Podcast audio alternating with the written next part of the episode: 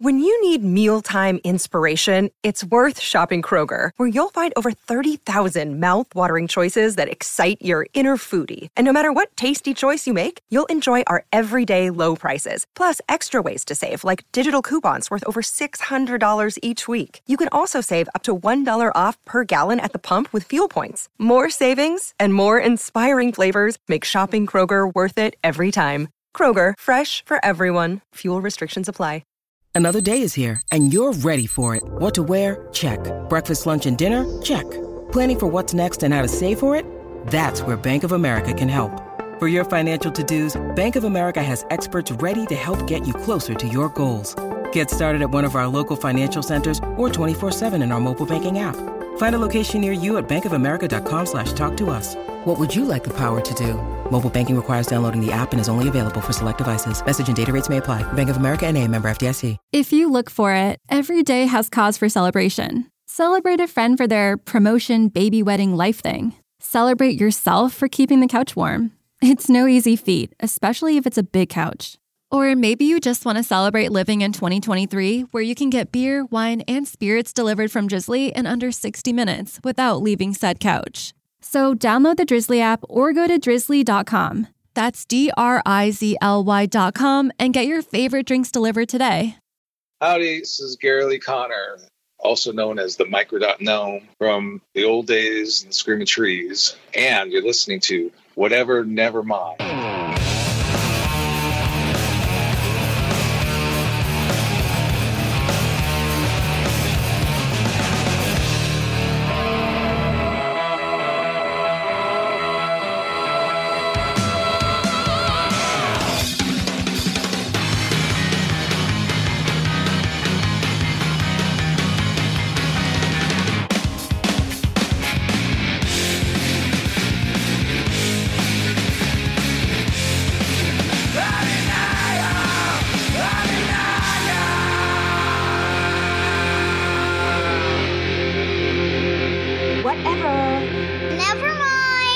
I'd like to welcome to the program uh, Gary Lee Conner of the Screaming Trees.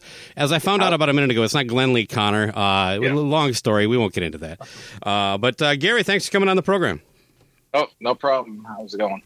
Not too bad. Where where am I talking to you from? You're in the Central Time Zone. Yeah, I'm in Texas, uh, San Angelo, Texas, out in the middle of West Texas, in the middle of nowhere. So, How long you been in uh, Texas, boy? about 20 years. I, I moved after I moved out to well, I, well, I met my wife uh, actually at a Screaming Tree show, but in uh, New York, and I sort of moved out there for a while until like I don't know. It's after the band broke up. I yeah, we moved here, but I was living back and forth between New York and Seattle for about five years. Then finally, I've been here and haven't gone for 20 years. So. You know, I'm up in St. Paul, Minnesota, and it's muggy and Yeah. hot. What's it like down there? Oh right yeah, it's the yeah 104 and pretty humid too. It, it's kind of dry here sometimes, but uh, yeah, it's 100 degrees, like over 100 degrees every day of the summer, basically in San Angelo. So you get used to it. It's cold in my house, so That's all that matters. yeah. Uh, you know, give me a little bit about how the band Screaming Trees came together. You don't have to get too deep into it, but just kind of a, a short version of how things happened there. Yeah, well, we were all from a small town 100 miles uh, east of Seattle, Ellensburg, Washington. And um, d- d- part of us, like, so I was older. I was like uh, a few years older than uh, Van, my brother, who's a bass player, and Mark Lanegan was kind of in the middle. We had a five year age spread. I was like, I guess, how old was I when we started? Like 85, I was about 23, and the other guys were like just out of high school. Mark was kind of in between there, Lanegan. So, uh, the Van, Mark Pickerel, our drummer, and Mark Lanegan met up in high school, and then we uh, started. They we already had a band, me and my brother and Mark Pickerel, and they were kind of looking to start a new band, and I uh, started playing with them. And the only place we had to play was my bedroom, so my mom like forced them to let me in the band because they they, they didn't want me in the band because I was trying to start a new band with Lanegan. So, and eventually I, I started playing bass for a while. Then I switched to guitar, and then, uh, you know, we were Ellensburg was the middle of nowhere. We had no idea what there was any kind of music. There was a some music scene in Seattle. We knew nothing about it. You know, we were just like, uh, sitting down the middle of Washington, not knowing what's going on. We just got together just for fun, and then uh, we started playing some original songs. that I've been writing some stuff on a four track uh, cassette I just got, and that kind of turned into recording a demo, which turned out to be our very first uh, thing we put out called Other Worlds. It was released on SST a few years later. Then we got signed to uh, SST after we put our, our first record uh, with uh, sort of by ourselves, but with the help of guys in Ellensburg, Velvetone Records. And then we put out uh, whoa three, four records on SST and toured the U.S. and kind of got uh, fairly well known underground wise and college radio and stuff. Mhm. But people in Seattle were kind of like, "Who the hell are these guys on SST Records?" Because SST was like a really big like punk rock indie Right. label that was really prestigious. and, Greg like, Ginn, who and Black Flag. Yeah. yeah, well, actually, that was some of the first stuff we played was Black Flag covers. You know, we played Black Flag and and uh, Black Flag and uh, what else? Um, I'm sorry, it's Jimi Hendrix covers and Cream. It was a six, Okay. six so it was like punk rock and 60s like combined. That was kind of our earlier sound. It was like you know psychedelic and punk rock kind of mixed together. You got quite the zoo going on there. Yeah, I don't know. For some reason, my dog decided to bark. Now, was why. it? Now, do you have a dog? Did I hear a cat too? Yeah, I have two dogs and four cats. Yeah, Right on. Nacho, Nacho is the most famous one on Facebook. People see pictures of Nacho all the time. he's and then I have uh, two dogs, a golden retriever and a lab. Uh, hey, the uh, the town you guys then grew up in. Uh, what, I'm sorry, you, what was the name of it again? Ellensburg. It's How big in of a city of we state. talking here? Uh, not too big. Uh, Thirteen thousand people. It was like uh, half college and half uh, rodeo cow town. It had the rodeo was the most famous thing in town, and um, it was you know, and plus it was like over the mountains from Seattle. So going to Seattle Uh-huh. was always kind of a pain, especially in the winter because it was like snow on the pass and stuff. So you know, but but I never when I was a kid, like when I was in high school, I never went to Seattle at all. Then finally, by the time uh, the mid '80s, we started going over some shows and stuff. You know, mostly big arena type shows at first, but Yeah. then later some. Uh, you know, in fact, we went and saw Black Flag there. Like uh, when we first started the band, uh, we were at the in 1985. They played at Thunderbird Gym in Seattle. A lot of people, actually, there were not that many people there, but a lot of people who I know knew later was that that show hmm um, it was like 40, 50, maybe 100 people. You know, you think it would be packed, but it wasn't. Um, so it was kind of weird because, like, you know, a couple years later, we got signed to SST. Like Greg, Greg Ginn played, and suddenly we got signed to his label a couple years later. So that all came about just because we, uh, Steve Fisk, our producer uh, who lived, who was in, in Ellensburg at the studio there, he uh, knew some people from California who were associated with SST, and uh, when we went down there, they saw us play, and we put out like a record already. And they were Greg Ginn was he was really interested in like our very first thing, Other Worlds, which was really a lot not different, but it was really you know we never even played live.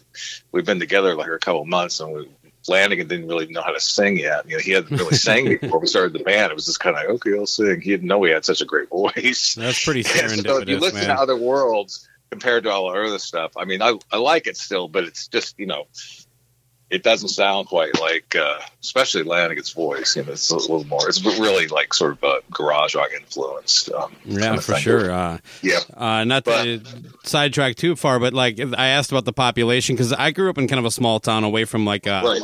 uh, a bigger city, and I, you know, I was also a guitar player. Was was there a music store in town? Like, how did you keep you know drumsticks, strings, and that nature?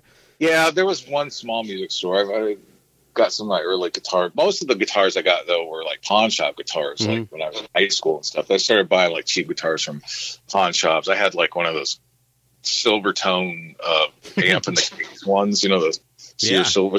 That was a cool guitar. I sold it stupidly, but for like I only bought it for twenty five dollars. Well, all right, back then you could actually get a deal like that, you know. Well, yeah, the '80s were an amazing time for like gear. It's like all because everyone was trying to get rid of oh this crap sucks, oh digital stuff. So you know, so you could get like you know Farfisa box organs, amazing guitars and amps and effects, and you know used to have all sorts of stuff like that. You know, for really cheap.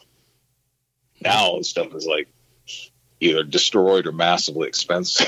exactly, or both. Yeah. yeah, both. Yeah, both. well, uh, you, you mentioned SST. Your first major label record with, with Epic was Uncle Anesthesia, and Yeah. Chris Cornell produced that. Now, was that to your guys' idea or the labels? I think it was no, it was more our idea because we uh, we got signed to SST. You know, I kind of got we did a lot of stuff on SST and we toured a lot. And we're kind of like, okay, what are we gonna do now? So it's kind of like, well, maybe we'll break up, or maybe we'll try to get on a major label because some bands from SST, like the Meat Puppets, had just got signed. So um, we got a manager, Susan Silver, who was manager of Soundgarden Okay. and Change, and uh, also Chris Cornell's girlfriend too. I think he married her later. You know, it's divorced. Correct. But i- i- anyway, um, she helped us get on label, and then after we were getting ready to record that record, we were looking for a producer, and you know, since a lot of stuff in music is like who you know and you know people connections, and you know they're like, well, we have Terry Date who produced uh, Louder Than Love produce your record, you know, and Mhm. he was more of a metal producer, and that was what sort of the thing was like, well, Chris has worked with him, and you know, Soundgarden is more even though not really a metal band, more much more metal than we were, not Yeah, oh, even absolutely. remotely metal, you know. so kind of a a uh, go between, you know, was the idea for Chris to be there, and you know, I, he, he did that some, and we had a lot of fun with him though, and he did some you know stuff like uh, backup vocals and things like that. Did Did you guys know him well beforehand, or is this kind of the introduction? Uh, well, I mean, no, we knew him before because, like, um, he, they they played in. Uh, think have we played? I can't remember if we played with him before. Mark Pickerel knew him, and he actually helped them get their um, that uh, Ultra Mega OK on SST. He Hmm, was he, like again about that. He was like sort of instrumental in introducing them to uh, SST for that record because you know they were sort of like, well, what? I think they were kind of working on getting signed to a label, but they're kind of well, you know what, indie credibility maybe or something, which SST definitely had. So, um, yeah, so that was kind of what the idea of Cornell was was the go between the, the metal producer and the guy who was in Soundgarden, who he had produced before. You know, who wasn't.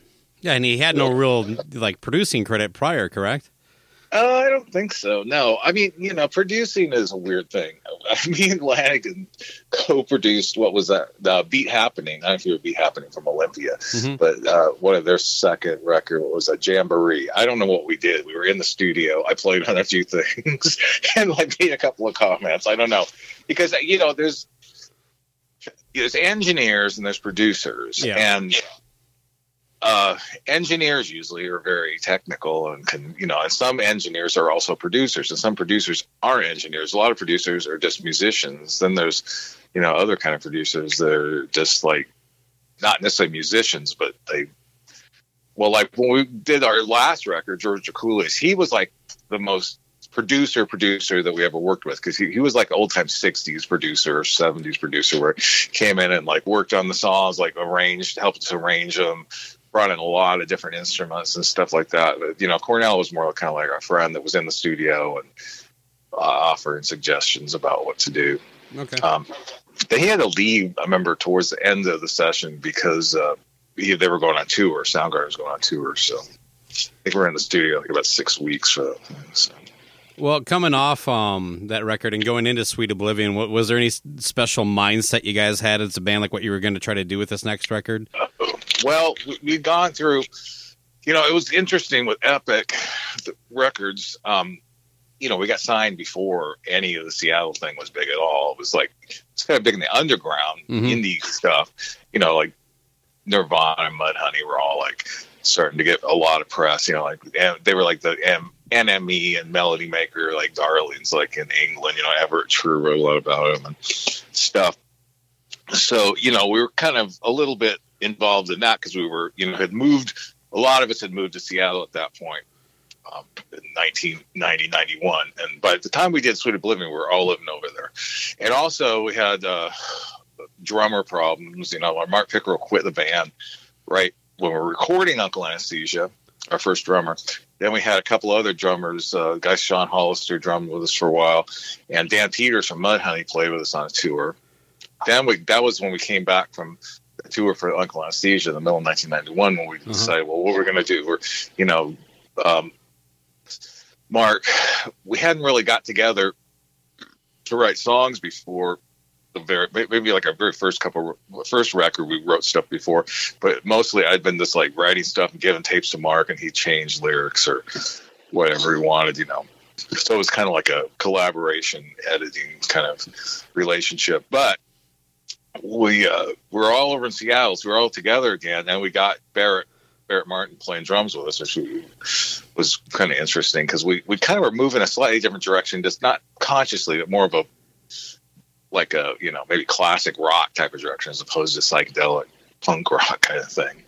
Okay. And um, Barrett seemed to really fit the bill for that, you know, as opposed like, there's Pickerel played more like Keith Moon. I think uh, Barrett played more like John Bonham or something. Hmm, that's a good You know, comparison. Heavy groove type of thing. So, uh, you know, in fact, it was funny because we played uh, the first song we played, so we'd written in the summer of 1991 in rehearsal. We first played with Dan Peters was the first song on the album Shadow of the Season, and Peters was kind of like, I don't get this, you know, he was kind of like, I don't get this song at all. Really? But Barrett was like the Barrett like picked up like that. It was suddenly like, yeah, this is gonna work. You know, this is direction we're going in, and this drummer is definitely gonna work. So, um, yeah, so we spent that whole um, fall of 1991 writing songs together for the first time in a long time and rehearsing the songs because we hardly ever rehearsed before that and we actually got together and uh, rehearsed stuff and you know played through things a lot just to see how they work different ways and uh, you know in the middle of this though like in the fall suddenly nirvana hit big Mm. you know and grunge was suddenly big you know i mean we went to the uh, well i remember uh, you know their record was coming out and i remember going to barbecue and hearing uh, you know they had barbecues in seattle all the time all people with bands it was dan peters house and chris was there with What were they serving? but uh, bar- yeah barbecue something probably corn and, Okay. i don't know hamburgers I asked the tough questions here, Gary. That's okay Yeah. So, like, uh, yeah, well, he had a tape of uh, "Smells Like Teen Spirit," and I was a, a big Nirvana fan. I really liked him, so I was really interested in what was coming up. Would this have been before it came out? What? Uh, it was right about the time, you know. It was like Okay. probably coming out in like a couple weeks or something. All right. Cool. It was the end of August, probably uh, '91, and uh, and I heard it, and I was like, man, I really liked it, but I was kind of, I never would have thought it would be a hit. It seemed really obscure to me, more obscure than a lot of Nirvana songs, because I heard a lot of the songs that were on Nevermind because they'd been playing them live for like you know months. Like I'd seen them at least a couple times when they played like uh, probably In Bloom and uh, Lithium, and you know stuff like Sliver. You know that was much more poppy, and then like and Hmm. suddenly Smells Like Teen Spirit's got these obscure lyrics, and it did have a cool groove, but you know. I was like, I really, like I said, I really liked it, but I never thought of that. But then, like two months later, at uh, Nirvana show in Seattle at the Paramount on Halloween, it was like things were suddenly, you know, they sold 300,000 records. I remember we were all, everybody in all the bands were out in front of the lobby of the Paramount hanging out, including Nirvana, talking. That was like the last time I think that happened. That was the, I think that was the day that the old Seattle scene ended Hmm. and the new one started. It was like Halloween on 1991, the Nirvana show at the Paramount. I think that just came out in video a while. That was a really good show. I remember they were trying to film video, a video for probably Teen Spirit, which I don't think they used. I think that's what they said, if I remember right. Maybe it was for another song then, but whatever it was, they used it later for the live, live stuff. But that was like the, you know, the uh, backdrop of what we were suddenly.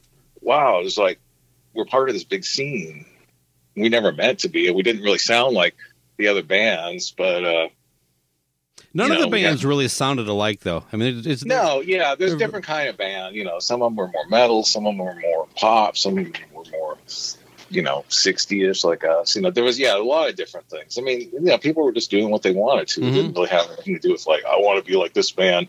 You know, that was kind of like the L.A. hair metal scene. It was like we want to sound. You know, they all tried to sound alike, I guess, because they all did sound alike. They Yeah. all sound like. Uh, Pretend like the New York Dolls playing Van Halen or something like that. You know? yeah, and I get it. So- It definitely towards the end of the '80s, there was just basically like a, a kind of a, I don't know. They throw all these band, throw the five Yeah. bands in a blender, and this is what you get. Uh, yeah, exactly. They were all the same. You know, it was really that was the cool cool thing with Seattle. But it seems a lot of all the bands are different. They were just all doing their own thing because not because they wanted to be famous, just because they loved playing music. You know. Wanted to play somewhere and wanted to put out records and stuff, and you know they were already doing that when it wasn't like they needed the major labels to get big. It's just that you know, whenever there's something, they smell something brewing, the major labels show up, and this Yeah. time it actually it worked. eventually happened to grunge a little bit too. It got kind of stale, but uh, Yeah. as oh, far as yeah, really throwing so much product out there that wasn't that good. Um, Well, it's just because what happened then was every label in the whole world came to Seattle and they signed anybody they could find, you know. Yeah. and it's like some of the bands that weren't as good got signed, and then they were going all over the world, you know, trying to sign other bands, and you know, then you got you know, like the second generation grunge bands like Stone Temple Pilots, who. At first, I was kind of like, man, I didn't really like them at first because I thought they got like one song that says like Nirvana, one that's like Pearl Jam, mhm. one that's like uh, you know Alice in Chains.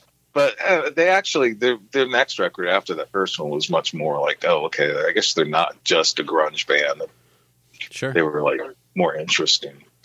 But there were a lot of bands in Bush, what Seether that was like probably a fifth generation grunge band. I don't know, Like, I don't know, but that, that happened in the '60s too. And you know some of the bands I love were just copycat like bands like the Nazz, like Todd Rundgren's first band. You know, I Mm. love it. One of my biggest influences, It- it- uh, and uh, but they were, you know, probably back then people were like, oh, they're just like copying Cream and the Beatles, or you know, I get it. but or the Monkees, you know, that's the biggest example. People love the Monkees. I always love the Monkees, but you know, they were a manufactured band, so I don't know if it's quite that bad with the grunge, but uh, I like close. TV too. yeah. We're talking about the, the making of the record. Then, what was the band like? Were you guys all kind of like a unified front, like a all for one kind of deal? What was the vibe like?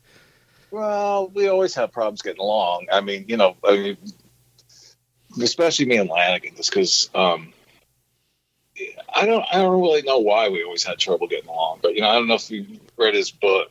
But Not yet. I got an excerpt. I do have a question about it, but uh, it's it's yeah, it's. But anyway, Okay. But yeah, so um, yeah, we, you know, Van and I were brothers, so there was that, which was good and bad. You know, it was like sure. being family. It was like we were a dysfunctional family. That's what we always compared ourselves to. You know, basically. So you know, we weren't like we weren't like Pearl Jam, like like.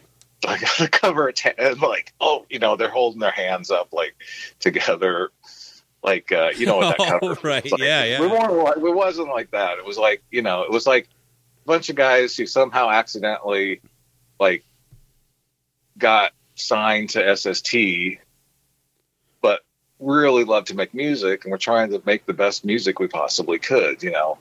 And um somehow you know we got involved in the Seattle scene with grunge and that just took it to another level you know? If it hadn't been for that it would have just been the SST bands you know? I I would love the Screaming Trees you know? If I still I do like the old Tree stuff, but I mean like if I never if I wasn't in the band, I would you know be man that stuff was great. I would have been a huge fan. I would, or if I like you know was like the same stuff I do now, and I was like younger, I was like discovering the Screaming Trees like I did like the 13th floor elevators or the Seeds or something like that. You know, that's the way I look at the Cool. band in retrospect. But uh, yeah, we so you know the thing was by the time we had finished the tour of Uncle Anesthesia, it was kind of like, well, you know, Epic's going to sign us, or the Epic signed us, but are they going to do a second record? And they did want to do a second record, and we didn't sell, we did sell quite a few, you know, for for band like us, like we think we sold something like fifty thousand copies of Uncle Anesthesia, which was comparable to what a lot of the indie bands were selling. You know, like Nirvana was probably selling maybe maybe more than that on Sub Pop, but something like that. You know, fifty thousand records is a lot if you're a indie. If you're on a major label, not so much, but it's for a first record that you know they're trying to promote. They looked at it, you know, it's like, well, maybe we'll make a step up on the next record. So they did want us to do the record, and we got it all lined up to go out to New York and record with uh, John Aniello and Don Fleming as the producer. Aniello is the, the engineer, and uh, Fleming was producer. I look at them more. That was more like, even though it says Fleming's a producer, it was much more of a team Okay. where I, I would they should have got production credit, even though, you know, because Fleming's more like the musician guy, although he did have a lot more input, I think, than than like maybe Chris Cornell did, because he'd done it before a few times, like produced bands and continued doing it after Sweet Oblivion. And I mean, how did it compare? Was the was the budget bigger for this record? I guess is kind of where I'm going. Uh, yeah, probably, I don't know, it was that much bigger than Uncle Anesthesia. I mean, Uncle Anesthesia we did at London Bridge, which is where a lot of Seattle bands like Soundgarden recorded, and it was a good studio. You know, it was uh, probably the first time we actually. You know, well, it was weird because Velvetone was in Ellensburg, where we recorded all our SST records, was nice, but the equipment was like it has had a little eight track Okay. that we did all our early records on the eight track. But and then finally we recorded uh, Buzz Factory with Jack Endino. We got I think either a sixteen or twenty four tracks. So you know, but um, equipment wise, London Bridge where we did Uncle Anesthesia was like a lot more fancier than uh, than anything that we've done. But you know, we, the one we went to in uh, New York was just kind of a wasn't crummy, but it was just a you know functioning studio called Baby Monster. It was down close in the north part of the Greenwich Village, and uh, they had a lot of good you know good equipment and stuff and that we were able to use. And we just met how long were we there? About a month, I think Okay. recording. And you know we were pretty pretty well prepared for it, except for the fact that we had all these songs since we've been working together. We had a lot of songs, like probably about half of them, that only had like lyrics that we didn't like or lyrics that were kind of halfway done. You know, because Mark was more instead of me like writing a full song, give it to Mark, and he'd like edit it or you know change the lyrics how he wanted to it was like we had songs that maybe Mark had been kind of singing something, but he didn't know, you know, it may be like a song with the title with a bunch of swear words that you don't want to use and you want to change it, you know. Okay. So um, when we got our basic tracks done, and it was Mark's turn to sing, and um, he disappeared like in a. He it's weird because the first half of the band he was totally sober. Then we had his van wreck. He, in high school he was like a drunkard, hellion, you know, always in trouble. But then he cleaned up for some reason. Right about the time we started the band, he was sober for several years until um, about 1991. We were on tour with uh, for the Uncle Anesthesia album. We had a van wreck, and right after that, they started drinking again. They didn't stop. Then later, he started doing other stuff like dope, and, you know, heroin stuff. But for a year or two, we were doing Sweet Oblivion. It was actually probably really important to the record that he was drinking because suddenly he was like really social and he wanted to hang out, which he hadn't been before, and he wasn't later when he was doing heroin. Um, And you're But that- talking just kind of like a, a band kind of vibe, right? Like, to, yeah, that was the first. That was probably the first, the only time we did have a band kind of vibe. It's like go to the guy's house, write songs, just hang out, have fun.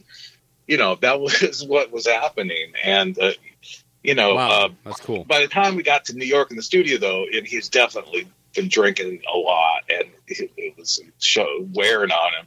And anyway, he disappeared for about couple days on a bender. Showed up, uh, ready to sing, but uh, having a huge hangover, had us leave the studio.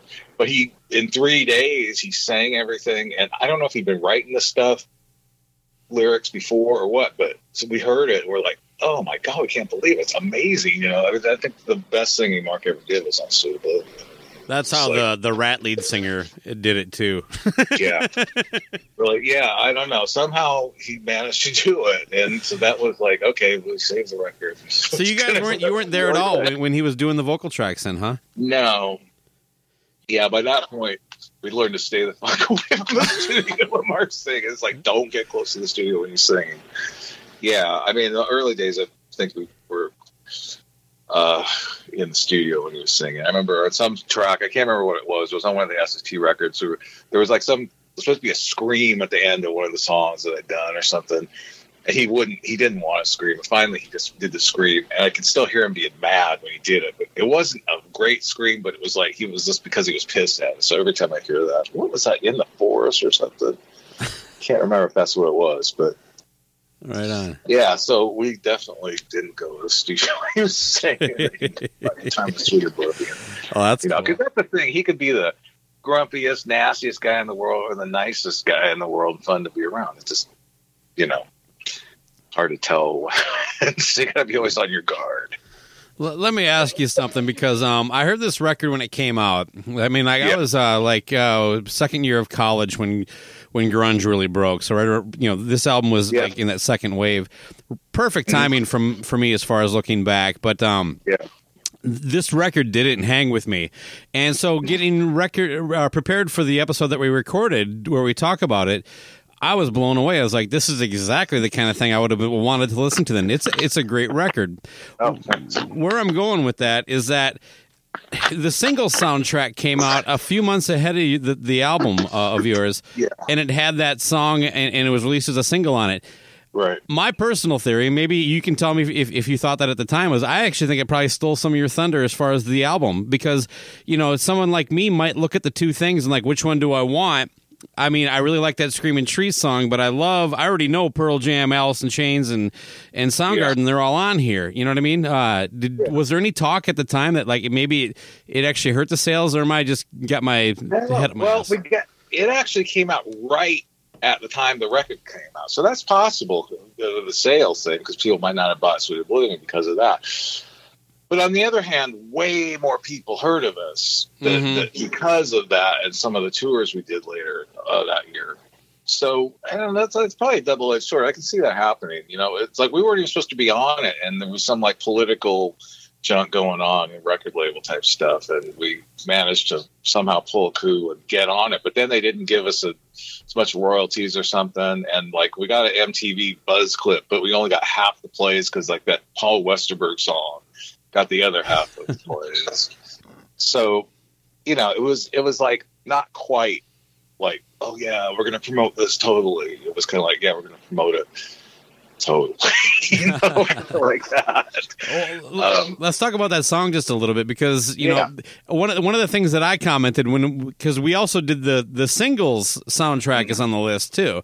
So this song Yeah. came up then first, and I and my comment Right. to the guy I was li- doing the show with was this is the perfect song. I mean, there's there's Yeah. everything is done right here, and, and that just came out today. So when I was recording the episode for Sweet Oblivion, the guy who I was recording that with, he had not he had no choice. He used the exact same terminology. So Yeah. what a beautiful tune. How did it come together? Well, Van came up with it. It was like we worked on it a little bit, but mainly The like, bass player? and stuff. Yeah, my brother. Yeah, he wrote some really good songs. He didn't write as many songs as I did, but that was his. Him and Lanegan had gone over to Ellensburg. when We were, we were living in Seattle at that point. And they went over to Ellensburg, and they had to take an acid or something, and it has something to do with the acid trip that Van had. I don't like nearly lost you because he was like on acid or something. I don't know.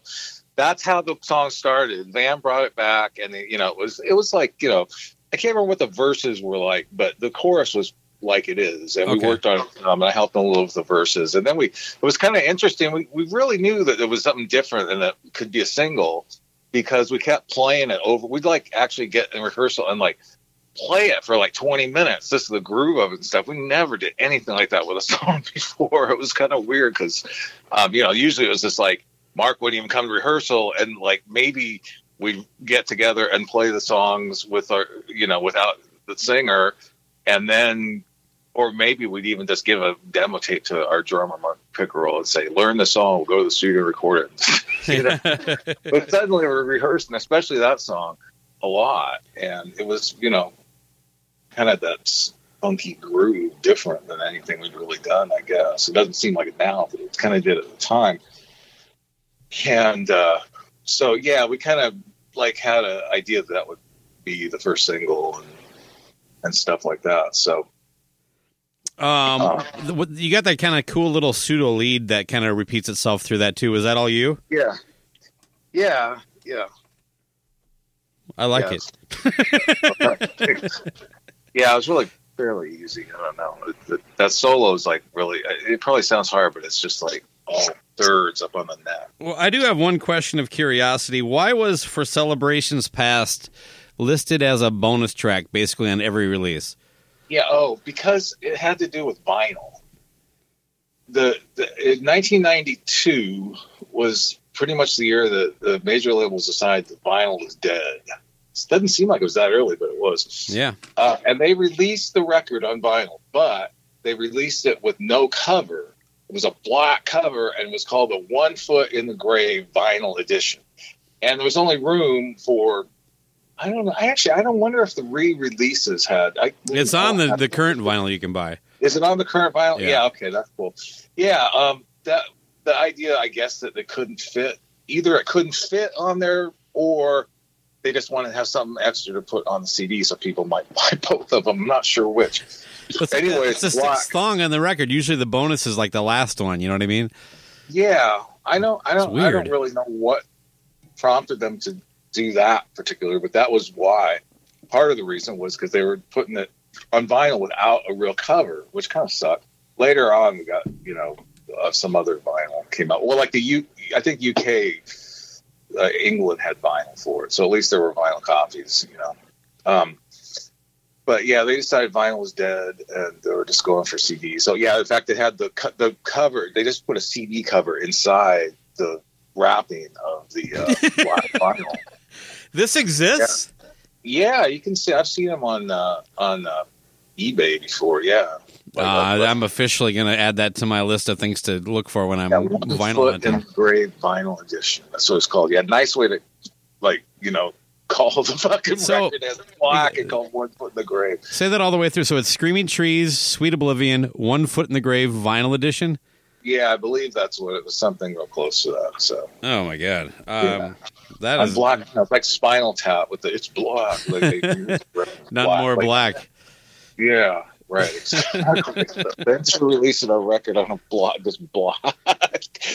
Luckily, that one did a lot better, so it wasn't. A, Well, that didn't come up in any of my research. Uh, that's amazing. Um, yeah, Butterfly is a standout track for me. I the, the, something about that line. I'm sick and I want to go home, and, and the way Mark Yeah. sings it is just. I mean, it, it's not Yeah. a pretty sentence when you read it, but it sounds so beautiful the way he sings it.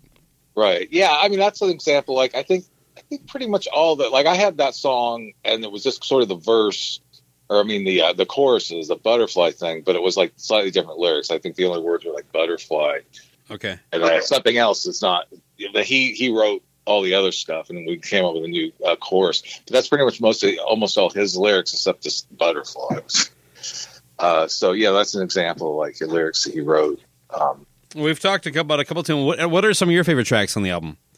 Oh my favorite tracks i really like winter song that one got Mm. written right before we um, went in the studio because we like Lanegan uh, you know, this is back when he was drinking days. He'd like show up. He showed up at six o'clock in the morning at my house. We were going to leave a couple days later to go to New York, and he's like trying to get me to drink beer. It's like I don't want to drink beer at six in the morning. It's like I tried to pour it out. He's like, No, you got to drink it.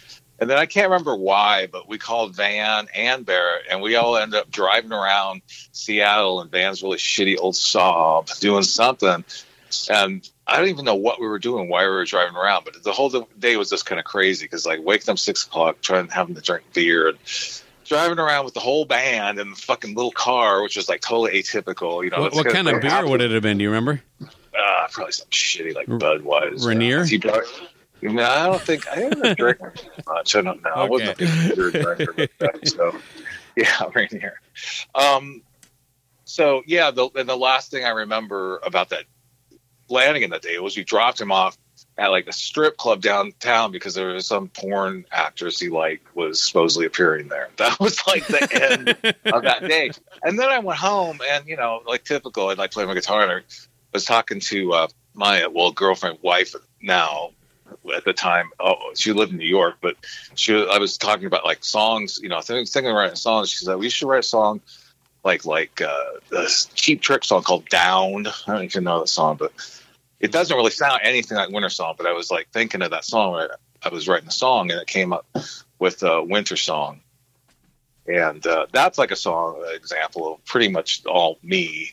I think Lanegan had a couple lines in that song, but it was pretty much all stuff I wrote. It's a love song, or Um, no, it's a song about Mark Lanegan showing up at six o'clock in the morning.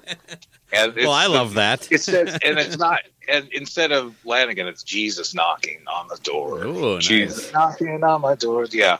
So Well, you're not going to get that story somewhere else, but no, yeah. that's amazing. Um, yeah, that, I love that tune too. Uh, Troubled times. also- go ahead. Get, Yeah. Sorry. Oh, the other one I really love is uh, one that Mark and Van wrote all together was uh, Julie Paradise. and We played that live for years. Great. The, the, the last song. Yeah, I really love that song. It's just like you know, really uh, cool rock song. Great vocals and It's a great great album closer too. Yeah, thanks. Yeah. So, what about uh, "Troubled Times"? Was another song that Van wrote, and then Mark ended up. I think a lot of lyrics Mark came up. That was one of the ones that. Uh, what was the name of that song? Uh, "Troubled Times." Oh yeah, it was, that was the one. We this is an example of like the way the lyrics were like. You know, uh, Van has. We never could come up with like a, uh, a title for it or a chorus part, and we just sang. I think it was "shit my pants" on Monday. That was like instead of like trouble time, it was like "shit my pants on Monday." Shit my. And you know, in fact, God, this is a horrible story. Sort of not horrible, but our A and R guy, who was really cool, he but he decided that he liked that so much. The demo of it was this was Lanegan singing that that he was going to put it out on a 45. Like somehow these things that has indie credibility. It probably just would have been really stupid.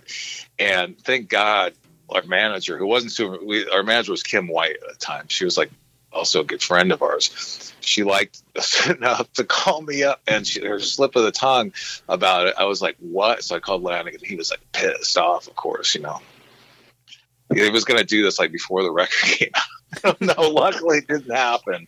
But that's some of the other songs are kind of like that, you know, like it's like God, we don't know what we're going to call it, so we'll just like sing some crappy thing, you know, that doesn't make any sense over. But luckily, Mark came up with stuff, Yeah. leaving it to him. You know, I mean, I didn't have to like write the stuff at the last minute. He did, so He is a a pretty unique singer, like a lot of the, the singers that came out Yeah. that, that scene at the time.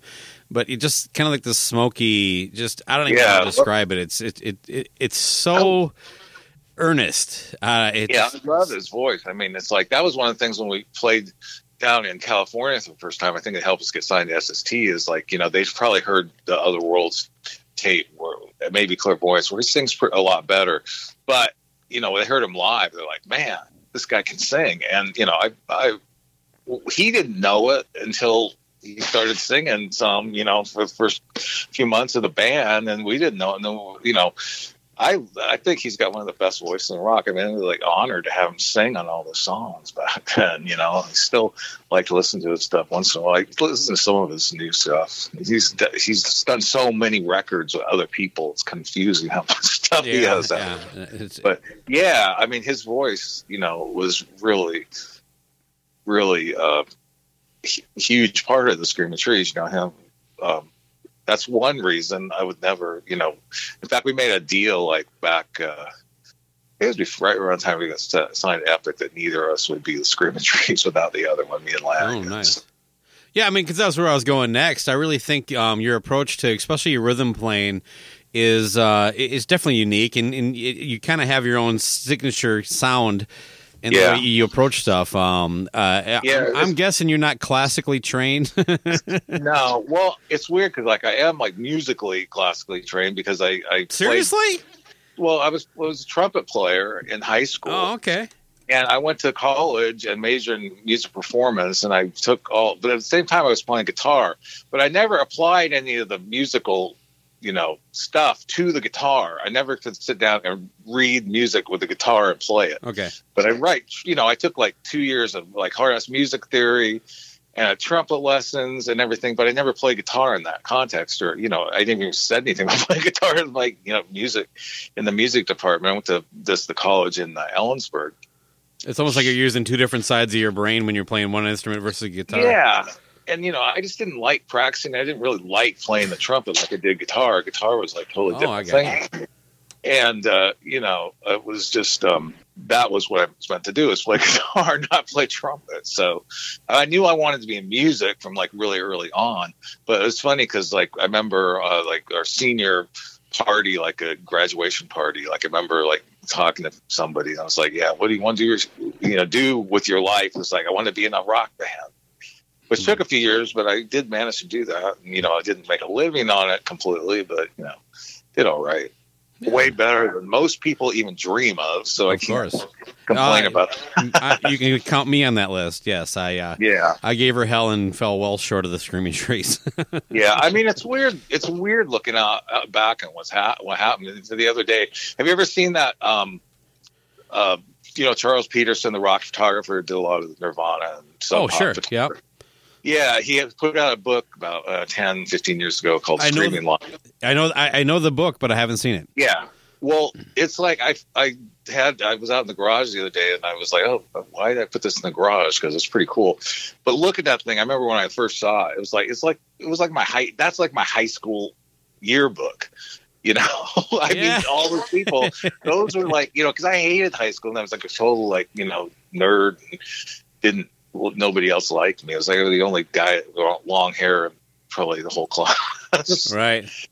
but yeah, it was just like you know those are our friends. Those are, but at the same time, it's also like looking like at a you know like book of like you know '60s rock icons or something like that. It's like that's really weird, you know, thinking thinking that because and and it's cool because over the years, you know, it's obvious that we became at least a decent, you know, part of that. You know, I'm Mhm. not saying we're the biggest band in the world or anything, but you know, we all all we ever wanted to do was be a band, like be a real band that had records and played shows and you know people had heard of, and that's what we did. You know, had that was the dream come true. Yeah, it would have been a dream come true before we got signed to Epic, and then that was all just weird. Okay. You know, weird and surreal after that. Um, well, let's talk about the album cover a little bit because I'm not really sure what's going on here. Is Yeah. this just uh, some random thing, or was there uh, kind of a sure point to it? going on either. well, we we did photographs like uh, some of the like the ones that are on the back. We Yep. went this weird place. It kind of sucks because you can't tell what a weird place it was. It was in New York Harbor. This old ship that was all rusted out and had been made into a bed and breakfast. It was still all rusted out though. Hmm. And we took a bunch of pictures and those the cover was this control panel down in the engine room. And while they were taking the pictures of us, we were like, oh, take pictures of that. So they did a bunch of those. And the only real association of what it was supposed to kind of be was like, uh, you know, the, the, the term sweet oblivion would kind of like could be like, uh, you know, like dying or, you know, um, like maybe electric, like the idea of like an electric chair switch, you know, like the big switch, like on a cartoon where they pull down the switch Yeah. and would kind of that was like where we got the idea to put Sweet Oblivion on the cover like that. Kind of isn't there like a switch? I think. Yeah, or something? yeah, I'm looking at it right now. Somewhere. Oh yeah, there's one right there. A Yeah, right.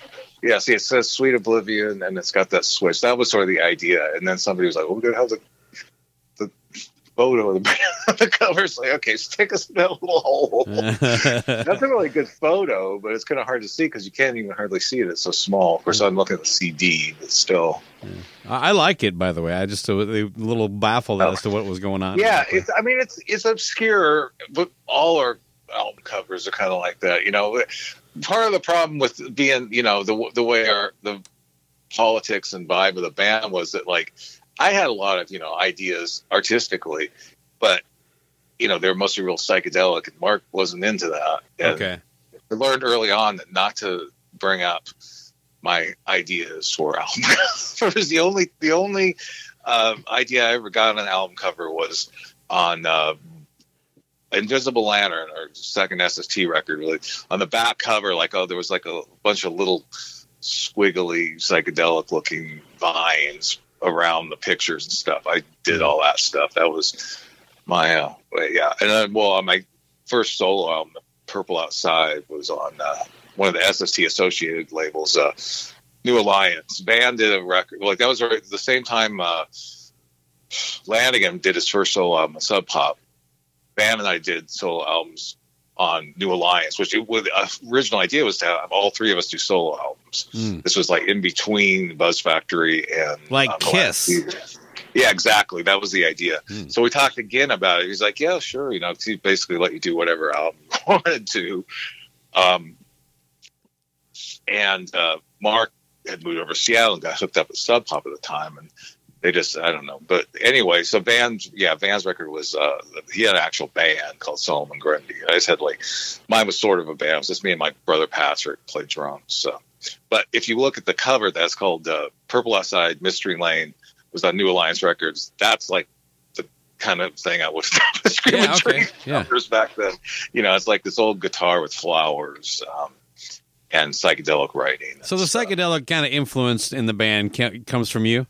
Only me, probably. Yeah, that's kind of what I, I was picking up there. Since I wrote the majority of the songs that really, you know, showed up, it's kind of tough with like the one guy, the guy writes almost everything is massively into psychedelic and wants to have like, you know, like, I don't, do you ever heard of Plasticland? they were Uh, like a, they were like a psychedelic revival. Oh no, band. no, no. Yeah, they're, I love, you know, one of my favorite bands, but that's what I would have been like. Okay. You know, a lot of there was a lot of psychedelic '60s revival bands in the '80s, and I just I really wanted to be like that. You know, um, Well, let- me ask you this: Do you feel like you, you missed out on that, or do you think that maybe it was good to have this kind of get and give and take, where like you know somebody else is coming at you with a different idea, and you kind of have to decide where to go?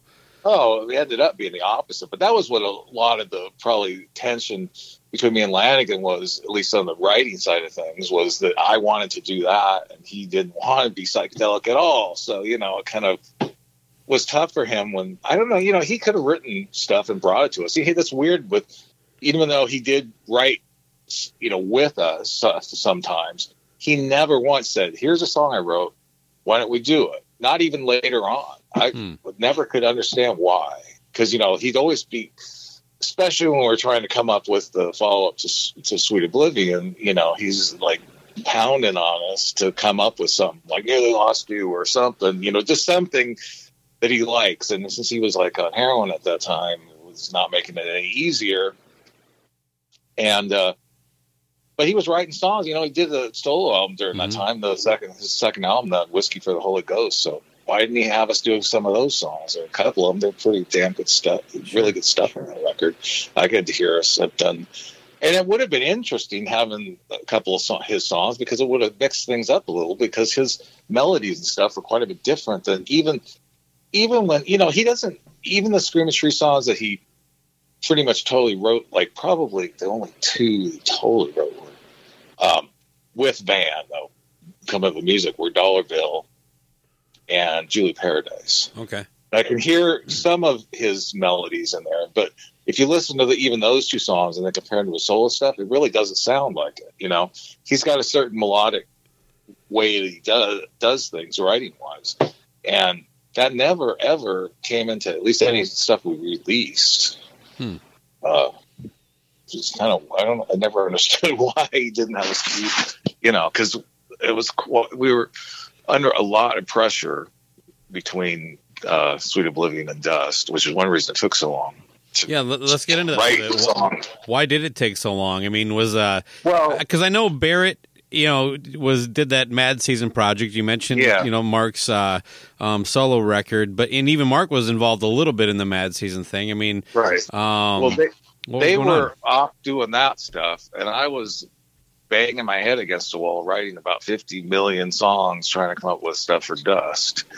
Yeah, um, I, I I just got married, uh, and I was my wife lived in New York still. I was trying to spend as much time as I could out there, but I had to end up getting an apartment still in Seattle, Mhm. and uh, sitting there for about two years writing songs. And you know, I would write write stuff all day long. You know, hopefully come up with a new song. Take a tape to Lanegan. He in the morning he'd be calling me like, "What's going on?" And that meant like, "Oh, you're working on a song, right? You better fucking be." Wow. and then I take the tape to Mark, maybe stop and get him fast food, and you know, and did he say like, "Oh, come on in and let's listen to"? No, it's like hands comes out the door. What what kind of fast food did he prefer? Is there Uh, I remember a lot of Jack in the Box. Okay. Of course, there wasn't enough, but it had to be open late at night okay. because it was like I'd drive across Seattle like a uh, you know two in the morning, taking number the six tape almost Jack in the Box. right almost every night. So um, I'd be driving over. there. So there was no traffic, which was nice. So, Yeah. Okay.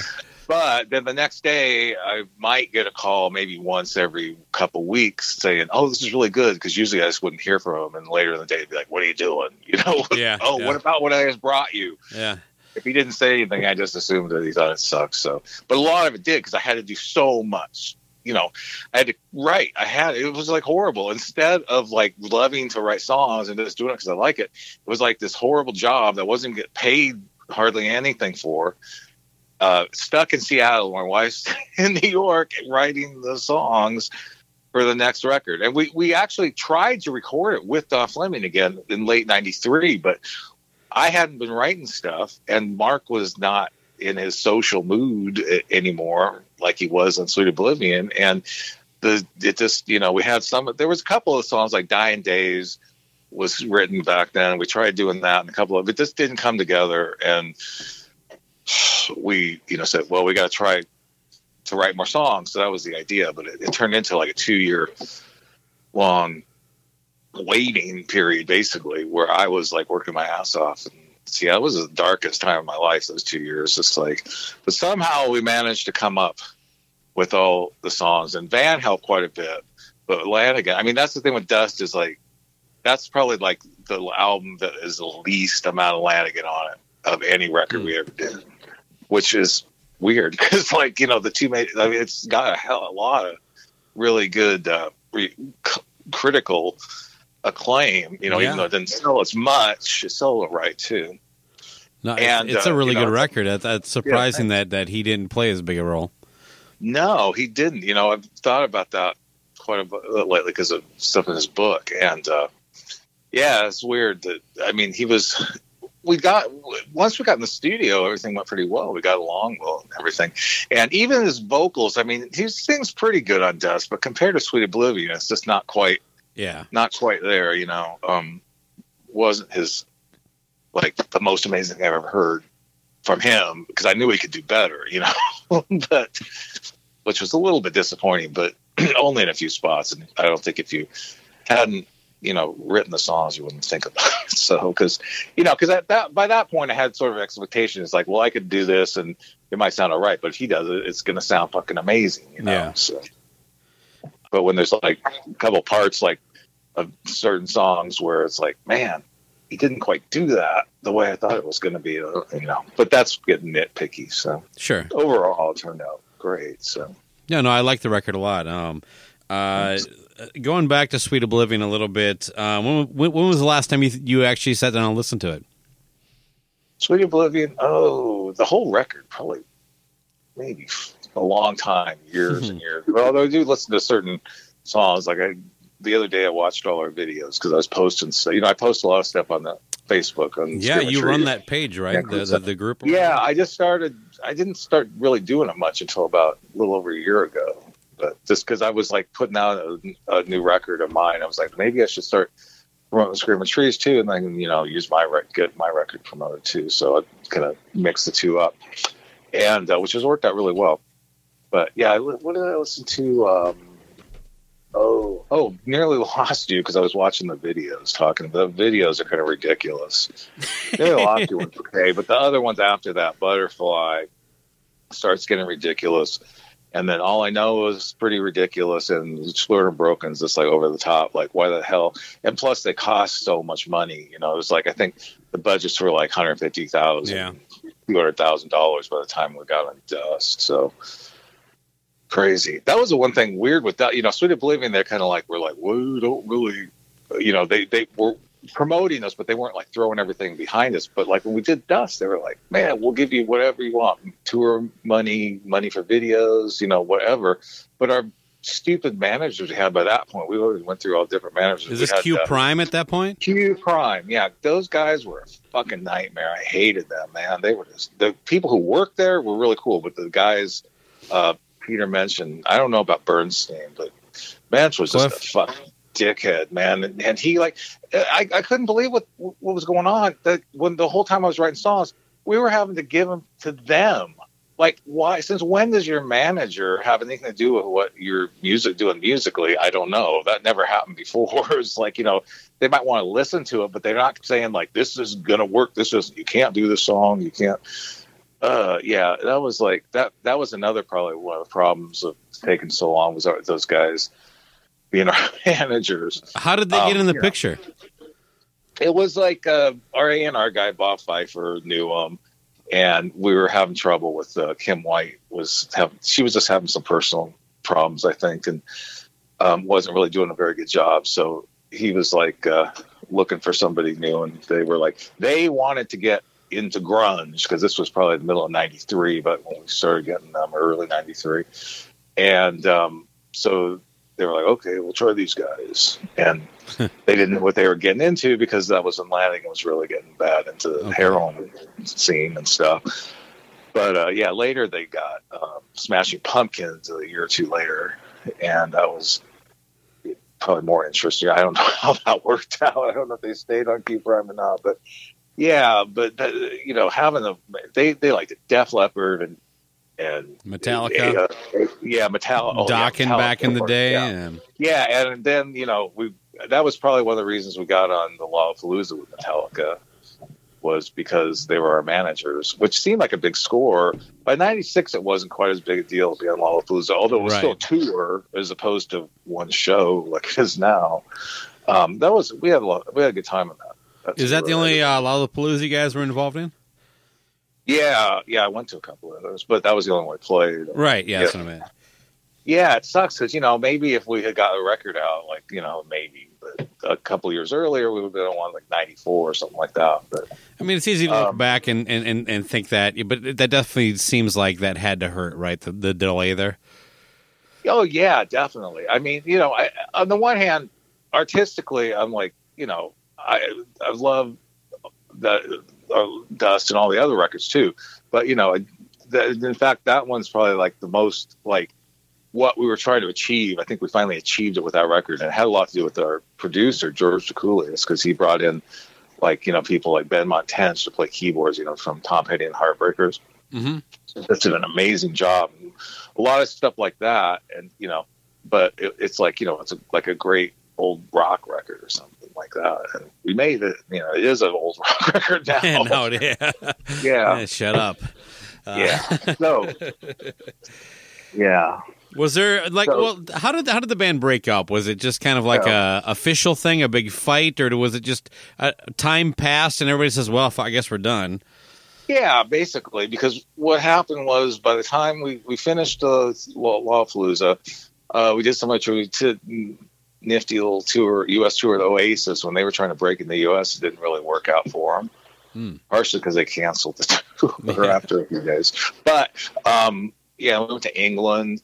And then uh, in early '97, we played some shows in, nor- in the Northwest and California for still for Dust, and then we kind of didn't do much at all. And I was living in New York at the time. I went back to college and got like I had a free free college. My wife, she's a PhD in chemistry. She was teaching chemistry at a, uh, Catholic college, and they got free tuition for spouses. So I like I go to college, finish college for free. I didn't really do anything. in My I majored in education. Didn't, didn't do anything with it, but I got a college degree Nice. for free. Congrats, And- man. Yeah, thanks.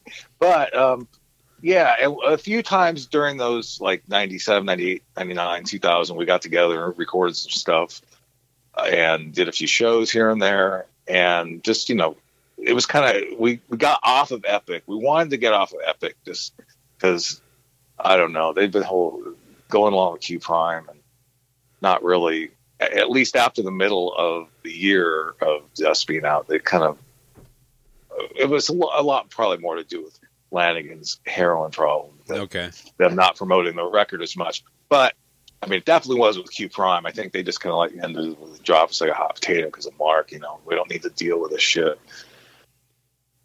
Uh, yeah, we recorded some things that ended up coming out later on that last words thing. Those were all just sort of demos. Like there were new songs that finally I a lot of that was cool about the songs was I was in New York and just writing stuff because I liked it again instead of being forced to. So that was nice. And we tried to record them or did record them uh, in two or three different sessions and didn't do anything with them. I think we used them to like send some record labels, but nobody was, you know, that was rock was kind of like on a downturn for the end of the '90s and really didn't get a lot of any decent offers. You know, we didn't really go, want to go back to an indie label, which we could have done, but Okay.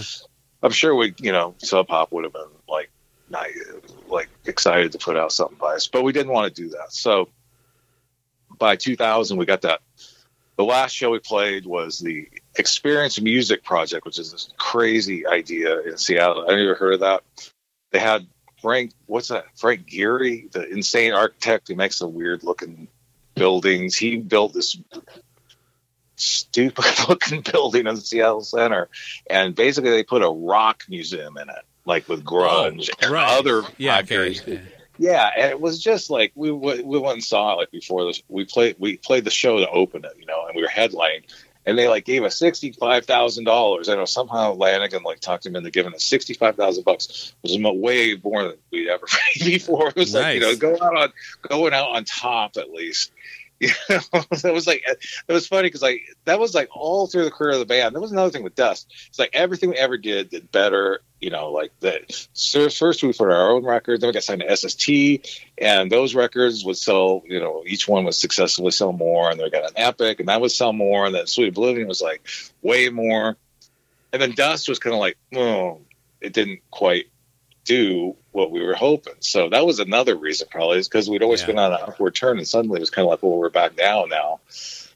And uh, but the last show, at least we went out on top like, for so much money. We actually made, you know, after the bills were paid, we probably made like five, ten grand a piece, but Yeah. not too bad, you know, Not at all. for an hour's or less work. Yeah. Ha- Has there? Yeah, but the weird thing about the show was I did not know it was going to be our last show, and Van didn't know it was going to be our last show, and apparently Mark did know. He was, you know, it didn't surprise me that it was our last show because we hadn't been doing anything, and I was Yeah. living in New York.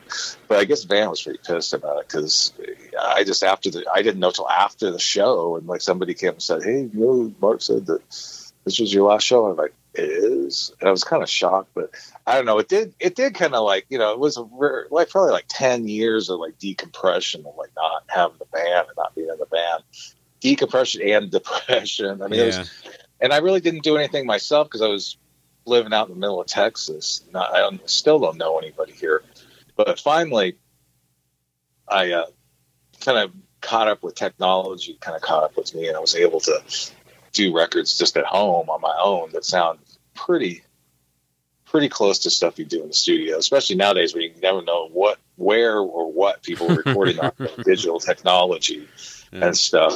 But uh, yeah, I I put out um, three records in the last ten years just on my own, and with the help of I got a couple of labels that do vinyl. A guy in Italy called the label called Genspus Eruptum, who apparently has some kind of in with uh, some vinyl uh, manufacturer because like the two records he's done on vinyl, he like took him about two or three months from the idea he would do it until it got out. And you know, most people are like, man, we can't get our vinyl, but this guy is like, I don't know how he does it so fast. So like, I think it was like last uh, August. He was like when it put out my first record that I've done ten years ago called the Microdot Gnome, and Mm, yeah. called me up about it and said, "Oh, you want?" Because he'd already done the Unicorn Curry, which is my record that came out a couple of years ago, and he was going to re-release this one. And I'm like, okay, you know, I figured, okay, it's going to take at least like four or five months, and like.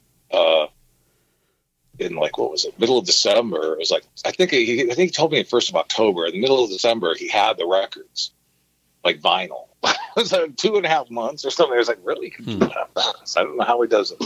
So I don't know. But uh, yeah, so I did that. I did uh, just all stuff I did myself at home, and made it sound hopefully like it's a real, a real album. I try my best. I hate mixing, but my second record I had uh, Van help me some. He he got it on vinyl, and had got Jack Endino to mix it. He's fr- good friends with him, and uh, that came out. Let's see, the first record, Microdot Gnome album, I put out in 2010, just digitally. It didn't come out in vinyl until just recently. But then uh, in 2016, that was the one band did on his label called Strange Earth Records, uh, called Ether Trippers. Now Jack Endino mixed it, and which I, I use like program drum, you know, like samples. Okay. He was he was actually surprised. he was like, "Well, this was really good, actually." Because at first I was when I said it to him, I was like, "He's gonna hate the drums," but His, know, his just a lot of- remastering of like Soundgarden Ultramega OK was, uh, Yeah. it was light years better than the original oh version. yeah. Well, he's a, he's really great at stuff musically, recording wise. So I just kept going myself, and then I put out the record uh, Unicorn Curry like two years ago, and managed to get uh, this uh, hooked up with this Italian company that does vinyl, and also another company that does uh, CDs in the U.S. called Forbidden Place Records, and they put it out on CD. And I'm promoting that stuff as much as I can on Facebook, and then promoting the Screaming Trees stuff. And I'm working on a new record right now, which I may have uh, Van play bass on. See on that. So Where's he, where's Van located right now? he's in Stanwood, Washington, which is about 50 miles north of Seattle. Okay. Um, he works. He has a he has a really good job that he keep. He's like over the years he keeps having problems. Like I don't know. He has different kind of alcohol and drug problems than Lanik, but um, he has had to go to rehab several times. But they keep. He doesn't lose his job because of the screaming trees. They like the screaming trees so much. That's how he got the job. the job is like it's a hundred thousand dollar a year job working for the local electricity company, you know.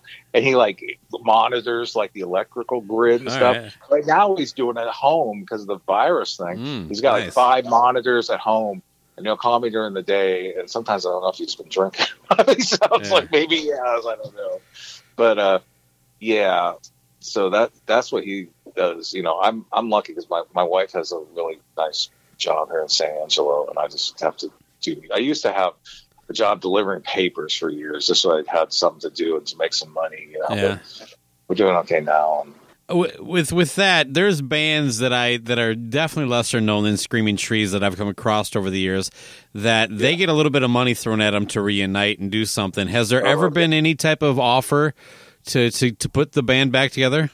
There's not not an offer, but we did talk about it about seven or eight years ago. It was like, see, we we had those recordings um, from the late 2000 or late 90s, Mhm. uh, and we were like, well, you know, so they're pretty decent stuff, and we decided we wanted to put it out. And Barrett had been starting a record label called Sunyata Records, so he decided he was going to put it out. So we went and got it mixed, and it came out in 2012. It's called Last Words. You've seen that was the Last Words, the final recordings, and it's got all the stuff. yeah, that we yeah, I know I know what you're talking about. years. Right. So right around that time, we were kind of like, well, maybe we could, you know, and get back together. Lanning was like actually kind of interested. At the time, I was kind of interested too. Now I just don't think, you know, I would be interested at all because I mean, the only and the only, the really only driving idea was that we could make some money. And I hate that. You know, I would hate to get back together because we'd make some money. I mean, if it was some huge amount of money, it would be really hard to because we never, you know, one time way back in probably '92 or '93, we got offered ten thousand dollars from Budweiser to do a commercial for them where we rewrote "Nearly Lost You" as something like "Nearly Lost a Bud." And I remember we had a meeting with our big time lawyer Rosemary Carroll, who I'm not sure she had something to do with Nirvana. And I've seen her name in like, you know, uh, musical history stuff. But she was our lawyer too, and we had the meeting with her, and we're like, uh, luckily, I don't know what I was because like ten thousand dollars that used to seem like a lot of money. It's Yeah. like pocket change now. Like you know, you learn about how much it costs actually to live, to have a house and cars and all that kind of stuff. Right? Not that I'm getting that much money, but but on the other hand, um, so we decided not to do it. You know, nearly lost a bud. That, that God, I can't even imagine. That would have been, you know, not cool. So we never did anything. I mean, we never Well, he, sold on that uh, out. just on that Budweiser thing, here's why it's super smart to do what you did. Because if you guys split that four ways, that's twenty five hundred dollars each. I know. What are we? We're 20, 30 years from that. You, you don't have that money, but that that commercial still sits out there. Well, here's a good uh, good story as far as ten thousand dollars for Van goes. Is when we first got signed to Epic, we said, "Oh, you guys want to do a publishing deal? You can get an advance." Like, yeah, ten thousand dollar advance. And we're like, yeah, okay, you know, oh, we get a couple thousand bucks a piece. Well, you know, uh, thirty years later, they still own half our publishing, and I would have made twice as much money if I wouldn't have got Oh. that damn ten thousand dollars. You know, it's like, uh, I mean, we do we do all right. We don't make enough money to live on, but we still, especially the last ten years, like more money has been coming in from from the tree stuff. You know, make like ten, twenty thousand dollars a year Well, that's extra not bad. money, which Uh, is great. No, you know, Actually, yeah, that, that was one of the things I wanted to ask you about. Like a bus- on- in a business sense, who owns Screaming Trees? You guys, you guys don't have an official website. Uh, it takes you to a Facebook page. No, we were well, we were a partnership, but it just cost Yeah. money to have lawyers and and or we didn't have a lawyer, but we we didn't have a manager. We had financial managers and accountants, and in Seattle still that we had for like ten years. So um, we just decided to disband the partnership because it was just you know you have to file taxes on it every year instead of just you know you have to wait for the accountants to get the tax stuff done, and it's just saying that you didn't make any money you know, because we weren't making the band wasn't making Yeah. money. We personally were making some money, but that's coming to us. So we just get we just cut that off, and so um, you know we all own it. Right. Still, if you want to, you know, get technical about it, but if we do get any money, we just split it up appropriately for.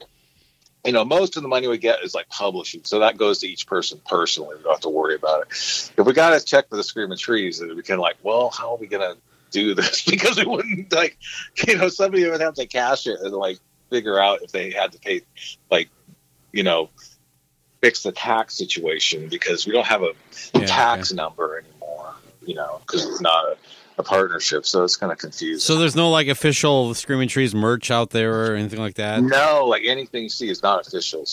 it's like it's like you see Screaming Trees, unless it's on eBay. It's like an old thing, maybe. But uh, all it's like there's Screaming Trees T-shirts all over the place, and and you know, and some people like you know, like Epic, like we, we get paid from you know our publishing company. And I, we probably maybe someday we'll have paid back our million. We owed Epic like a million dollars or something with all those videos and recordings and stuff. Fuck them. Yeah, but uh, but yeah, but you get um, right away get any publishing money from records you sell from stuff like that. So that's what we actually do make money on, which is cool. That's and, good. And on streaming stuff, but SST is kind of weird about paying. That. We they uh, I paid it on and off for years. I've heard bad stories about SST as far as that stuff goes. you know, I don't know the internal technical stuff, but you know, like a lot of labels in the late '80s, they just had too many bands, and that's when that's one reason we decided to go for a different label was because they put out our album Buzz Factory, and they didn't put it out. We like had a tour all set up, went on tour, and the records weren't in the stores because they had mm. been running out of money to make them. You know, which kind of sucks. So that's what happens, and then they a lot of bands they didn't pay, but they they started paying us like and giving us statements like in the 90s. But then they didn't pay us for a long time, and then about 10 years ago they paid us some. We haven't heard anything from them. In the meantime, they put out they're still manufacturing stuff, and they put it Yeah. all digitally and stuff. So they must owe us up. now. I'm trying to get a hold of the guys, but it's sort of hard. You know, it's just basically Greg Ginn, and then he moved down here somewhere, like in, somewhere close to Austin. or something. Huh. Yeah, I don't Um, he still has all the tapes and stuff from all those bands. Yeah, a band locally here, Husker Du. They, they, uh, Oh, yeah. Bob Mould just talked about uh, how they can't do any deluxe reissues of all that stuff because basically SST is impossible. Yeah, and that's the other thing that sucks with SST is I'd really love to, you know, be able to put out like a box set or something like that. And a lot of people are like, you should do this. So like, yeah, well, um, I would do it if I had. The other problem is I don't know, you know, we don't have any tape. Like our tapes are like, where are our tapes? I have no idea. Like even like the multi tracks, like Epic maybe has them, the stuff we did in vault somewhere. But like as far as all the SST stuff, I mean, SST might have master, you know, stereo tapes, but the multi tracks are probably Yeah. somebody's. Somebody who have no idea, or they are in a garage. who brought them at a pawn shop because Flanagan, Flanagan Spot has had 'em. For a long time. We kept them uh, a bunch of tapes at Su- Susan Silver's office, but then Lanegan got them, and I think he may have pawned them or something. I don't know what he Oh, dear God. you know, because you know, I guess in the '90s, some oh, band screen trees, you could get twenty dollars for these tapes. I don't know. Hmm. So I don't know if you ever wanted to remix anything, it probably wouldn't be possible. I, or so that that kind of stuff. Because you know, I have a I have a lot of stuff we'd like to put out. I don't know what Mark would think about it. I don't know if even ask him. He like put out. He got like a deal to put our first record on CD like about 15 years ago, uh, Clairvoyance album, and didn't even tell us about it, which was nice of him. I, I think he gave us a little bit of money. What, what, what is fact. your, what is your relationship with Mark now? Um, you know, I talked to him like uh, it was a long time ago now. When we were talking about getting back together, like what we did in probably 2012 or 13, And then when the book came out, I like I saw I saw like one page from it that was like probably well maybe it wasn't the worst page about me, but there's a lot of nasty stuff about me. But you know, and we didn't get to we didn't get along well, so that's probably true. But at one point, this page I saw, he said, you know, those those songs were unbelievable shit or something like that. Calling the song, you know, that was what that really upset me. But he actually um, said so, I made a comment on about Facebook. This is really upset me. I didn't say anything bad about Mark because I really, you know, I musically respect him and I, you know, love his voice still, and I'm being honored he sang on all the Screaming Trees stuff, and Yeah. and I like it all too. But he actually like corresponded with me and was kind of cool about it. So I don't know. I'm not mad at him or anything. Just he's just the same way he always has been. so you know, um, so actually to hear from him after I, that. I, I only uh, had an I only uh, have so far read an excerpt from the book, and it's Yeah. one of the most detailed spiraling drug, you know, Yeah. junkie stories ever. So was was that largely his issue, or were there other other guys? Were you all dealing with something? well, I was the guy who wasn't dealing with anything. Not don't at all. No, no I alcohol, nothing. Or I drank occasionally. I did not drink. I used to smoked pot once in a while, but I never did anything else. I did. I mean, you know, it's like that, that's the psychedelic in you. I know. Well, see, the thing was, is I love psychedelic music, and then finally, when we we went on tour in uh, uh, ninety, the fall of '96, and went to California, and there's this guy there at one of the shows who was like, "Yeah, you guys are really great. You know, uh, you got an album." And I was like, "Yeah." He said, "If you send me your clairvoyance record, I'll send you like tabs of acid." And I said, "Okay, what you know?" So I gave my address, and a few weeks later, a letter shows up with five little paper things, and I'm like, I don't know, I have no experience. I smoked pot a few times, and I took one, and then they didn't think it was working, and I took another. I took all of it. Had like 24 hour acid trip that was good and bad, but it was definitely very, very influential on the songwriting. And that was the only time I ever did acid. I think it was probably in a lot of ways it was good that I did so much, and it kind of turned me off to wanting to do it again because I probably Okay. done it more, which would not have been a good thing. But yeah, all, all those, all those like the songs like, uh, even if and especially when and Buzz Factory and Invisible Lantern are all very influenced by that one acid trip. I think. Plus my love of psychedelic music. You know, can't Yeah. discount that. I mean, that's what I'm influenced by now. is my love of psychedelic music. I'm not sitting in here in Texas doing acid all the time. Or even smoke, I even smoke pot for like 25, 25, well, 23 years. I don't know. So, Really? yeah. Wow. Uh, 92 was the last time for me. 92. Yeah. I I just never did anything for me. I don't. I really don't have a problem with it. I'll legalize the shit. I smoked a little bit on and off, and then like when we were working on, on dust, I was actually buying occasionally, like to go to sleep or something. But it just made me so sleepy. I was, uh, I don't know. We had some really good hash a couple times in Europe. Though. Mm. That stuff was crazy. That was really psych- that was pretty psychedelic. That's almost like doing acid. Like, stuff. But what about Barrett? Uh, do you still talk to him at all? yeah, occasionally. Yeah, he like pays us money sometimes from that Last Words record, so he calls me and says hi. Yeah, I talked to him two or three months ago, probably. Yeah, I talked, we actually talked. Man, we talked to Mark Pickerel um, a while back. We had a three-way call a couple of times. Oh, nice. And so it was cool. Yeah, I mean, you know, as far as talking with Lanegan, it's like you know, I wouldn't. He actually used to call me up like when we first the band first um, broke up. the- I was living, in, moved out here to Texas for the first year or two. He would call me up and like want to do something else, but we never never worked out. Then I guess he got in Queens of the Stone Age and kind of forgot about doing anything. I mean, he wanted me like to do a record with it, just me and him, not reunite Screaming Trees, but just like doing that record because I sent him some. Huh. Like he was still trying to rely on my songs. it's like, like your own songs. Damn. Have you played on any of his stuff? Did I see something like that? On what? On his stuff? Uh, Yeah, any of his solo albums? No, I never played anything. Not me, but other people may have. I don't know who else. He's probably had. He's had so so many records himself, and then he's like collaboration insanity. I can't never see anybody he collaborates with. You know? It's like I don't know. Maybe they pay him a lot of money. I don't know. But that's what Yeah, okay. with, with Mark is he's got his career in music. But you know, if it's like I don't know what he's doing right now with the virus and stuff because he's probably having trouble financially. But you know, my we have my wife and I do okay, so we don't have to worry about being destitute on the street. And Dan apparently has a job that he can go back to. every Yeah, right. He can get hammered every day and uh, still work, make make make six figures. So he's my hero officially now. By the way, See, like, well, that's the thing is like, you know, I've been down here for 20 years, and occasionally I've had people recognize me in town and stuff like that, um, which surprised the hell out of me. It's like, you know, especially like 10, 15 years ago, a lot of the people had like been at some of the 90s shows, like the Lollapalooza shows in Texas, Yeah. or like the Spin Doctor Soul Asylum, you know, thing.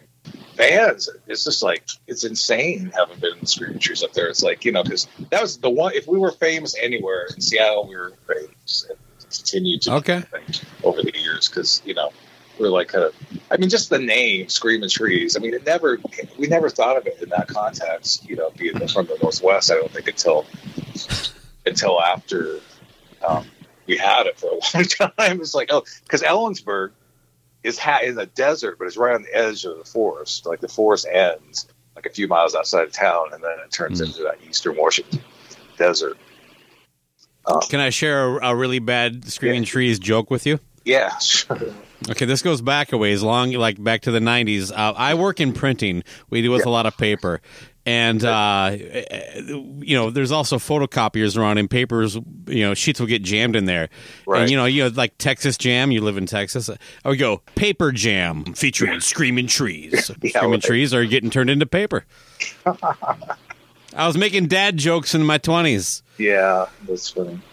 Yeah, that's horrible. Hey, well, uh, you've been so kind with your time. Uh, l- let, us get back to the record just a little bit. What are your final? What, what, how do you look back on it now? Do you, it's such a cool album. I mean, it, Yeah. oh, one thing I, I should mention that like a lot of grunge bands didn't really do great with sequencing. This is a masterful job of sequencing from track one to track to the very end, even if you get it on vinyl. But so there's a compliment for you. But but looking back, how do you feel about it?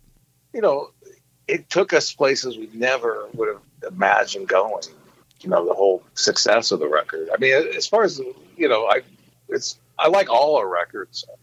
I like, but my favorite records of are probably Dust and Invisible Iron. But it's not like I think, oh, the other ones are shit. Right. You know, it's just like personal preference. But um, you know, it was it was fun actually having done something like a band. You know, getting together and rehearsing and hanging out with each other and kind of being friends for a while there. You know, that was a good thing. And plus, you know, a lot of memories associated with like being, that was the time I, I, cause I never really lived in Seattle more than a couple of years, uh, like probably between 92 and 95 or something like that. Um, so, you know, a lot of good memories about hanging out with other people in Seattle and stuff like that. It was plenty for you know. I mean, because a lot of people are like, "I can't believe the Screaming Trees never, you know, got bigger or whatever." But I don't know. You know, I don't know if I would have been that, except for like making a lot of money. It would have been nice, but you know, that's not what I'm really about musically. You know, it's like I just want people to, you know, to have a, be a band, a real band, and you know, people to listen to. You know, it's nice to have people. You know, because I feel bad for people who, like you know, like just start music and they can't get anyone to listen to their music, and it's like, uh, I, I'm spoiled when that comes. You know, even though maybe you know my new stuff might sell hundred, two, three hundred copies or something, but I don't care how many it sells. And, you know, it's a few people listen to it. That's all I'm. You know, so I'm spoiled. At least I do have a few people listen to my stuff if I put it out. So You know, can can I ask you something as as you know more one on one? You know, we're, you know, I, I'm in my late forties. You, you- you're ahead of me a little bit based on the Yeah. your age in yeah, 1985. 57, almost 58. Okay, um, th- I'm glad that I went through that time with the band that I did. You know what I mean? We we, we did it for almost 20 years, That's and That's a long time. and but uh, you know we never really got out of the metro area where I live. You know what I mean? Yeah. But but as I get older, I don't necessarily crave that, but I, I'm s- I it feels good when I think about those days. Is all I'm getting at. Yeah. Um, is that kind of where you're at now? You're kind of like doing your own thing, and and all, but you're Yeah. really happy that you had that. Oh yeah, because that was like you know, I mean, when I was like a teenager, teenager in like in my early twenties, that was like my dream was to be what we became. Yeah. You know, I mean, and the, we went way farther than I ever dreamed of. So, yeah, I mean, I don't know what it'd be weird. I can't even really think of what it'd be like to have done it, you know, and just not really clicked and not got to do what we did because we did. so it's hard. Yeah, right. You know, I gotta remember that sometimes I'm talking to people. It's like, well, they don't. So, yeah, you know, but I've, I've gotten a lot more into the Screaming Tree stuff the last year because I've been using it to using it to promote my own stuff. Well, Sure. know, which is great, and I, I think I think it makes a lot of people happy. You know that somebody's actually talking about it and tell stories about you know stuff that happened and maybe stuff. Well, let's mention that. What what is the name of the group that people can check out on Facebook? Oh yeah, it's just um, well, there's a couple. We have two pages. We have an official Screaming Trees page. This Mhm. this uh, Screaming Trees page. Yes. Easy to find. Yeah, that's pretty easy. Yeah, if you look Screaming Trees on Facebook, you'll find that the page. And then the other one's called. Actually, this guy started it uh, way back. Uh, called well, I don't know what it used to be called. It's called Screaming Trees Fan Club now. And I Yeah. started posting stuff on it uh, about a year and a half ago, and just kind of ended up taking it over. And now we had like 300 members when I started. Now we got like 2,500 members.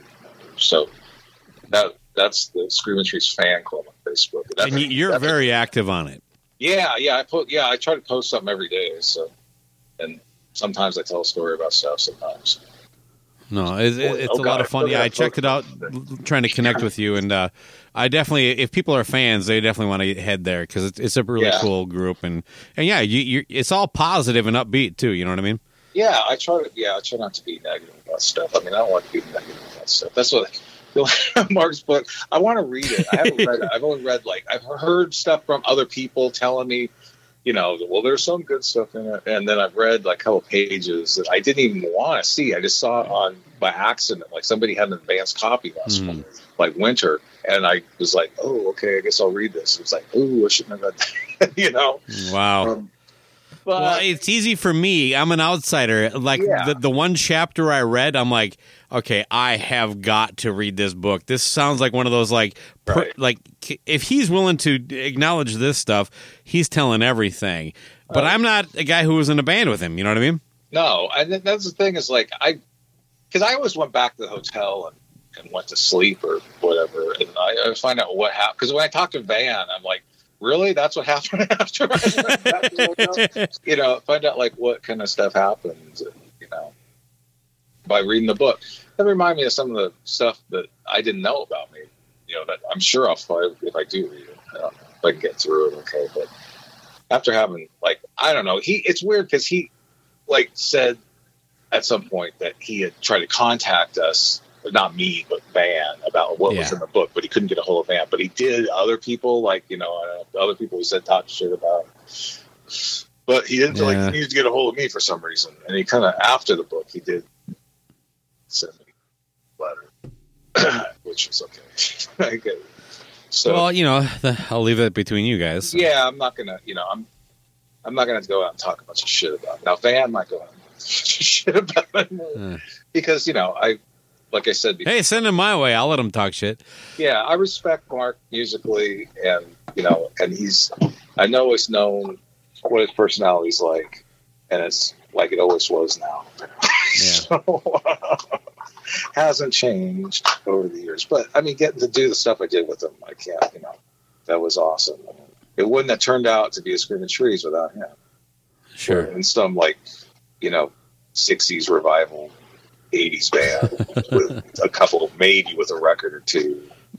That people are like, oh yeah, I really like that band, but don't ever, you know. And that comes through when you talk about this stuff. I think it's clear that you, you have a lot of respect for the, the whole scene. You, you, you, you come across very honest. It's very believable. So, yeah, well, that's the thing with, I mean, I don't know about Mark because he's so grumpy, but Van and me, you know, we just try to be. he looks grumpy.